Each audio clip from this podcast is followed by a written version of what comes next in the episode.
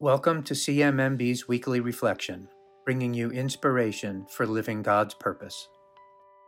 Today's gospel skips over Jesus' arrival in Jerusalem and much of his interactions with Jewish authorities.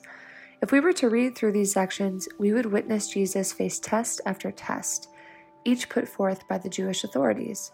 We would also have seen the cleansing of the temple. The section we read from today follows these events.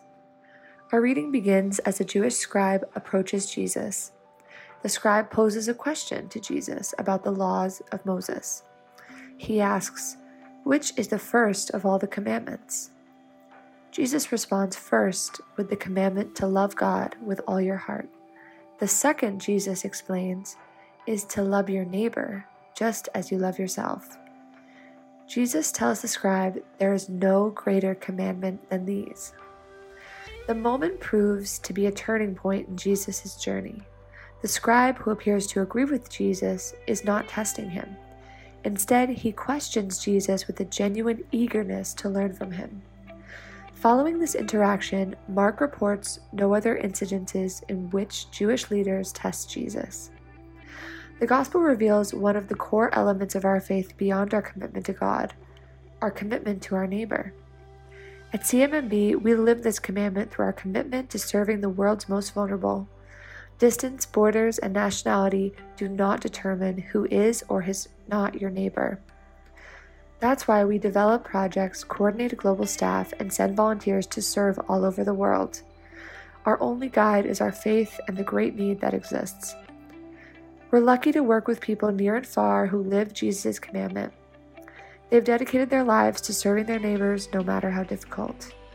One of these individuals is Mulemba, a project officer who coordinates three essential programs in Zambia, each focused on bettering the lives of children.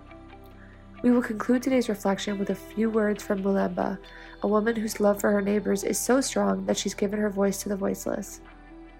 In Zambia, you find that children are really not given a platform to express themselves but having interacted with them so often, I felt I could be a voice for them and empower them to speak to things that affect them.